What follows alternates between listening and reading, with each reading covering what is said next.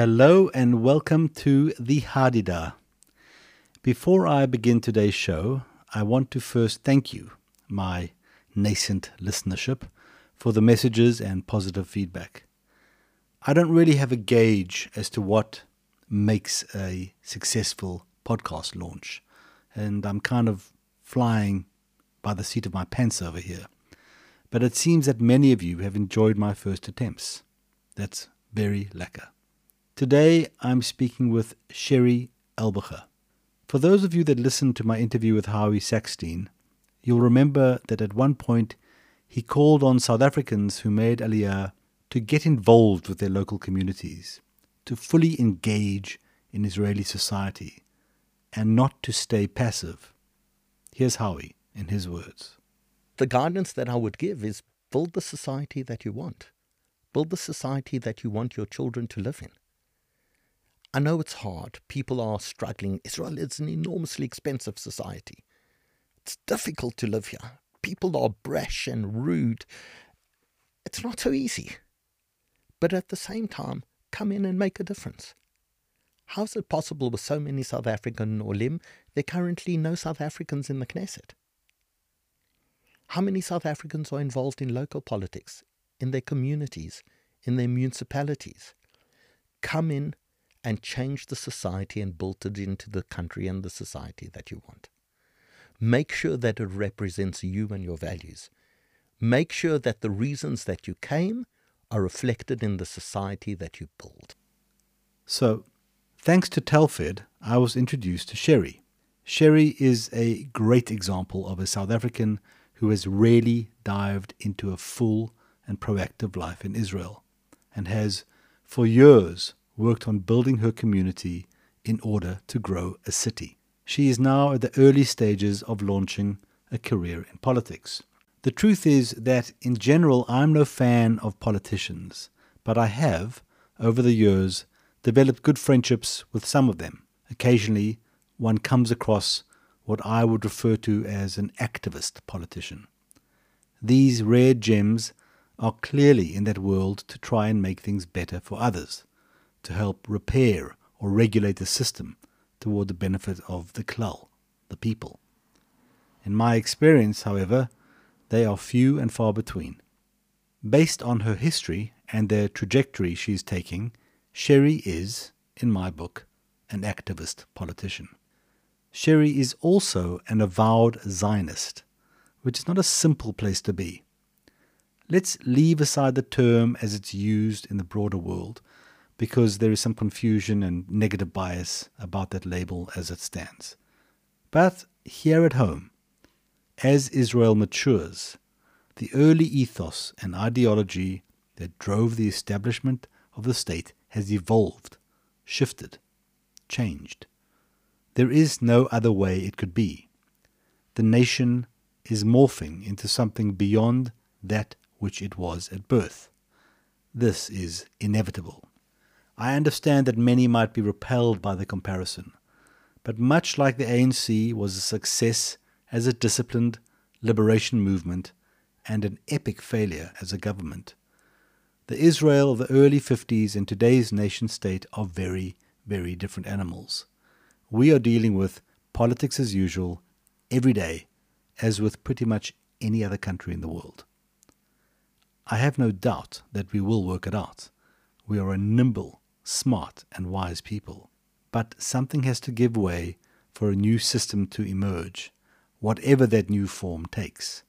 And we are kidding ourselves if we think that it's not going to hurt a little bit. Cherie uses a handful of Hebrew phrases as she speaks. If you don't understand what they mean, feel free to message me via Spotify and ask. And now I bring you Cherie Albucher.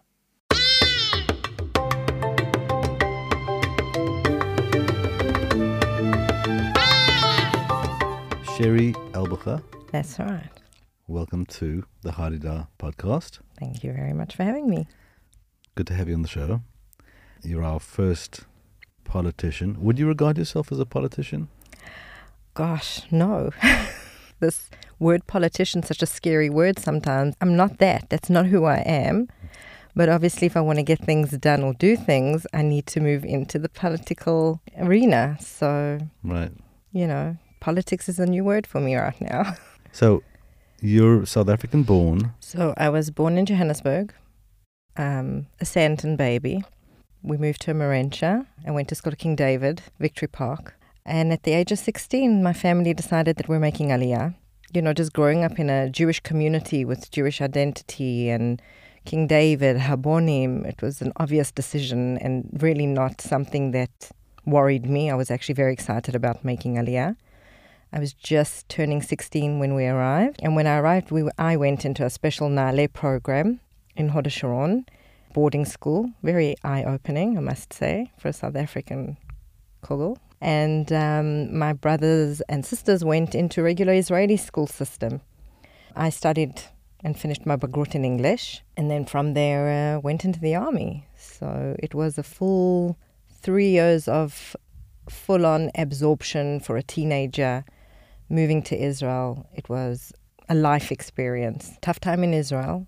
There was a lot going on in Israel. Right. But as a teenager, you know, one of the first things that you learn when you arrive is to be aware because you travel, you learn how to travel on a bus, first of all. Okay, huge experience. Um, you've got to be aware of safety. But it was not something that was constantly in my mind. I actually came with a feeling of, wow, this is huge freedom, something I'm not used to. And I loved it and enjoyed every part of it. And I met my today Israeli husband literally six months after we made Aliyah. And I learned a whole new world, a whole new culture, a whole new language. Uh, learning Hebrew didn't happen overnight for me, but it was exciting. And there wasn't a question of me wanting to be here. I knew this was where I was supposed to be. At 16, that's a tough time. It's a very tough time to leave your friends, to leave the security of your whole life, basically. Right. And you were leaving just before Mandela was coming onto the stage. That's right. That's right. There was an Exodus panic at the time. It was an exodus panic. Um, things were happening already. It was a little bit scary because it was the beginning and nobody really knew like what was going to happen, what was going to be. I think for the Zionistic Jews, it was an obvious decision to get on the plane and to come to Israel. I won't say that that was the whole feeling of the rest of the Jewish community because if you didn't have the Zionism and the ideology, you know, Israel wasn't the first choice to come to. So that was a very big factor. Where if I look at today, over the last few years, I can't say that that is the only reason that people are actually coming to Israel. Right. And I feel some of that's been lost a little bit. The ideological side to come and struggle a little bit. Struggle a little bit, uh, feel, you know, that the reason that they want to be here is because they believe in Zionism ideology and Jewish identity. For families that come here today, it's not the same aliyah that we had. It's not the same aliyah experience that we had 31 years ago, and I'll say it's not the same aliyah experience that people had 10 or 15 years ago. Governments change, budgets have changed, absorption programs have changed. It's not easy today to make aliyah. Right. But hasn't Zionism itself changed? 100%. Zionism is not a popular word today. It's something that I feel that most of us have lost track of, and that makes me a bit sad. And part of the reason that I decided to do what I'm doing and take the step into making Israel my Israel, my personal Israel. I might be naive believing in it, but I really do believe that's the essence of who we are and the reason that we're here. It's, it's a huge part of who I am. Some might say it's kind of madness to try to get into politics, even local politics, in this crazy country. 100%. Headstrong people everywhere. Why are you doing it? Why am I doing it? I had a very strong headed grandmother who used to say to me, Cherie, if you don't get up and do what you need to be done and want to be done, nobody else is going to do it for you. So if you need something done, get up and do it. I, um, I honestly believe that this whole process of my 31 years in Israel has been a shlichut and a, and a bracha. I have met so many amazing people along the journey and I've learned so much from all these people. When I came to Modi'in, I was a young married couple of 23, and this was a new city in the middle of nowhere. It wasn't even a city yet. There, you know, there were barely residents, and we were building on hills. And it was a new start. It was an opportunity for us to build a community. So I got to Modi'in through Telfed. Telfed had recognized Modi'in as a city for the future of absorbing South African Olim. And there was like a handful of us there at the time and we connected to each other. And, you know, you always, even though you're in Israel, you always want to be part of your South African roots. You can't take that out of the South African girl. And just being together as a community was so much fun. We had rugby evenings, we had like pool evenings, braai evenings. These are things, that, you know, other people can't understand. So we started a community there and we grew. And today we're over 100,000 people. And through the years, I had the absolute shlichut of being the absorption coordinator for the city of Modi'in, working on a special um, absorption program called Aliyah Kilatit with the Jewish Agency and the Ministry of Absorption, together with the city to promote Aliyah families to Modi'in. And we had amazing budgets, and we really could help the people. There was Ulpan, there was Ulpan for kids, there was extra rental assistance. There was so much going on there. And for nine years, that's what I did. Over 600 families came through me, started their lives in Modi'in, and that was like living the dream. And when the government changed, so did the budgets. And then I realized that after doing it for nine years, you know, there's another step in this Aliyah process, and that has to be to help these Olim to actually stay in Israel, survive. I had just had my fourth baby. It was an opportunity for me to take a break a minute, think about what I want to do when I grow older. And I opened my own business after a year of staying at home with the baby, doing marketing strategy and helping new Olim specifically and veteran Olim start their businesses in Israel, understand the mentality, not be afraid of the lack of language. And I really had the opportunity to build a beautiful community, a business entrepreneur community. I run women's empowerment in business, and I've had the opportunity to work with fantastic people. So it was very obvious to me that when I had this opportunity to take the step to an even higher level of now, great, we've got all these people living in Modi'in right now, and a lot of them are Anglos because of an Anglo community that's grown and grown and grown. How do we now integrate all of that into the actual city? How do we get the Anglos and the Israelis to integrate together? How do we create programs to help them work within the city? And it was a mad decision. It, it was a huge step for me. It's, I'm not a politician. I don't understand the language of being a politician yet, but I'm a people's person and I believe in the people. And I believe that together, this isn't just my journey. This is a journey that I have people who are supporting me, who know me, who come together and work and stand with me to create a better place for us at the end of the day. So we'll start, you know, with Modi'in and please God, we'll see where we go from there. It's an expensive game running for politics, for municipal politics. So, um, like myself, I joined a list. It's an opportunity for us to take that money and do what we need to do for the citizens of the city. So, today, for example, in Modi'in, because of the amount of residents we have, we're going to have 21 council members. And that's a lot. And there's different lists that are running, and everybody's got their ani ma'amin and what they believe in and what they want to present to the residents. It may be education, it may be employment, it may be housing, it may be whatever it is. So you're going to vote in Modi'in for a mayor who's running solely, and then you're going to vote for the list that you want with the candidates that you want to represent you in council. You know, I've grown. My kids have grown. I've got four kids. They've studied in the most amazing educational systems in the city of Modi'in. My oldest is now married. She's gone through the Shirut Leumi system. She's learning in Ariel in the university. I've got another 18 year old going, please God, into the army soon, 14 year olds and 9 year olds. And then I look at my reality and I, I say, but my child, my married child, cannot actually afford to live in Modi'in, and that breaks my heart because that's why we came to live in Modi'in. We wanted our family to grow here. And she's studying outside of Modi'in, which doesn't make any sense because most of our academic students are studying outside the city. There isn't an academic institute that they can study within the city. So when I was approached to join Ilan Ben Saadon, who's been around for many, many years in Modi'in, he was vice mayor in Modi'in. He's a very much a person who does a lot of social projects and welfare projects, and he's very involved. He said to me, Cherie, let's create a program for the young future of our kids. And I'm like, that's perfect. I want the younger generation to stay in Modi'in. How do we do this? So please God, we'll be able to create affordable housing programs for them, academic options for them within the city. Employment. Employment is huge.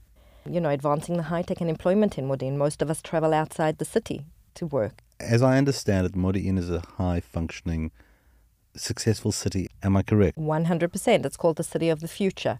It's literally a model that has been planned from ground zero. Nothing is built in Modi'in without having a plan, you know, already done years and years ago. And we have the option of advancing high tech and technology and employment. Today, there, I'm not saying there isn't any, but it's definitely not enough. And if you look at the residents of Modi'in, they're highly educated academic people in fantastic entrepreneur positions, in you know high positions in their jobs, working for government offices as well. Anglos are bringing, you know, the whole international market of high tech, food tech, you know, fintech, biotech. So it's all sitting in Modi'in, except we're all traveling out of town. So please God, my program will be to help advance that, create programming, create positions, integrate Israelis, Anglos together to start a proper high tech employment hub within the city. We don't need to travel out an hour and a half every direction. It doesn't make sense. The high tech parks exist already. So is there, is there a requirement for more build or is it just about tenanting them? So you've got two areas, but the one high tech park is actually on storehouses, and there really isn't high tech happening there. There aren't offices happening. You know, there's there's not like hubs that are happening here. It's not like Tel Aviv Center here where you've got all these WeWorks or, you know, other entrepreneur workplaces together, and all the high tech companies or any companies in you know not everybody's in high tech, but just general jobs.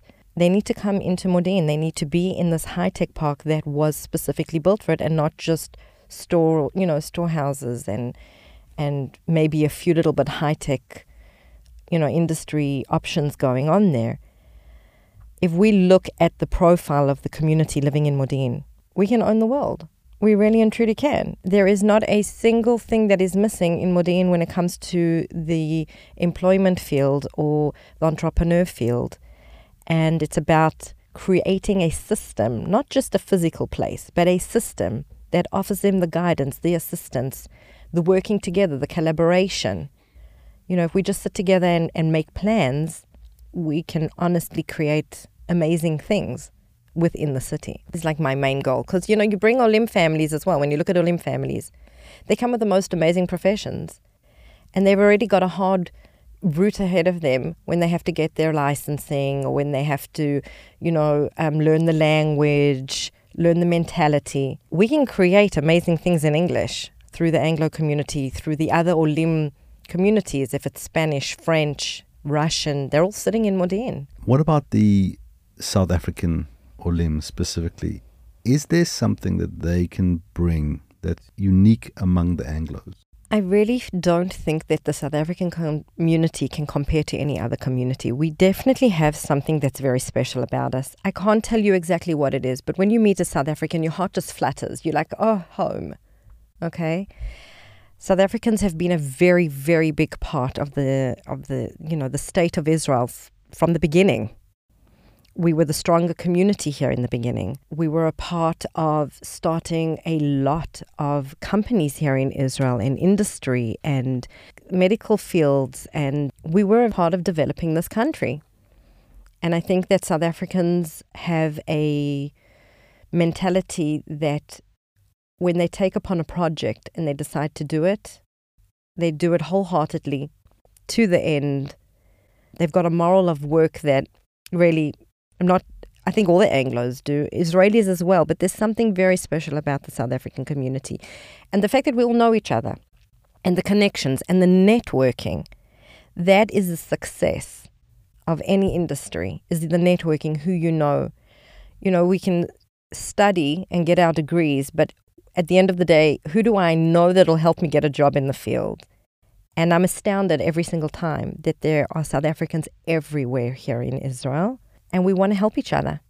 That's the whole thing. We want to help each other. You know, Telfed started uh, regional committees in a lot of cities here. They're all done through volunteering. Nobody gets paid to do these things. And the reason that these regional committees happen is because we as South Africans feel that we need something to connect us to home. And when you work together to welcome the new Olim that are coming to your city, or help a mom who's just had a baby, or even, you know, where can I find an electrician or you've got somebody to go to, it makes a huge, huge difference. Mm. Okay. Yeah. So, as a politician, what do you say to the people that are fatigued by the whole political sphere, elections, the entire story that has just exhausted people, right? How do you engage them? How do you get them motivated? What's going on in our country is very sad for me on a personal level, more than anything else, because I believe that every person is different. There's a democracy here, and democracy works both ways, okay? Equality works both ways. And as a secular Jew who decided to become religious and who has a very secular family, and on the other side, a very religious family, for me, I don't even look at that. For me, that's like a natural. I don't judge them. I don't want to be judged. And if that's one thing that I can do is have an open conversation and acceptance for everybody. Because at the end of the day, we're all Jewish and we're all here because we love this country. If I can develop and help develop conversation, make a change, you need a leader, okay? I'd like to believe I'm a leader. What I can tell you wholeheartedly is that when I get an idea and I have a mission, I'm actually able to succeed. Whether it be a chesed project, whether it be an entrepreneur program, whatever it may be, a call for help, I have people that stand behind me because they trust me. And that to me is the most important thing. As long as I'm truthful and as long as I'm open minded and as long as I'm able to lean on the community, then I'll succeed in whatever I need to do because I believe that we're together. It's a village. It's totally a village. You can't do this by yourself. And anybody who tries to act and think that they can rule by themselves, it's not going to work. Final question. Do you have aspirations for the top seat? Could you ever see yourself moving up into national politics? Of course. I'd love to be there. We were actually discussing the Golda Meir movie that just came out now. And I said to my husband, it's crazy. There hasn't been a woman in power since Golda Meir. And why? What happened? Why are we not going that direction? Why aren't we stepping up to the plate? I'm sure it'll take me a few more years to get where I need to get to. And this is just my first touch in the actual political arena. But yes, I do want to get to the top. And if I can make a small difference for anybody here, that's where I want to be. Well, maybe I'm speaking with Golda 2.0. Bezrat Hashem. Big shoes to fill. Thank you so much for coming in today. Thank you so much for having me. Great conversation. Amazing.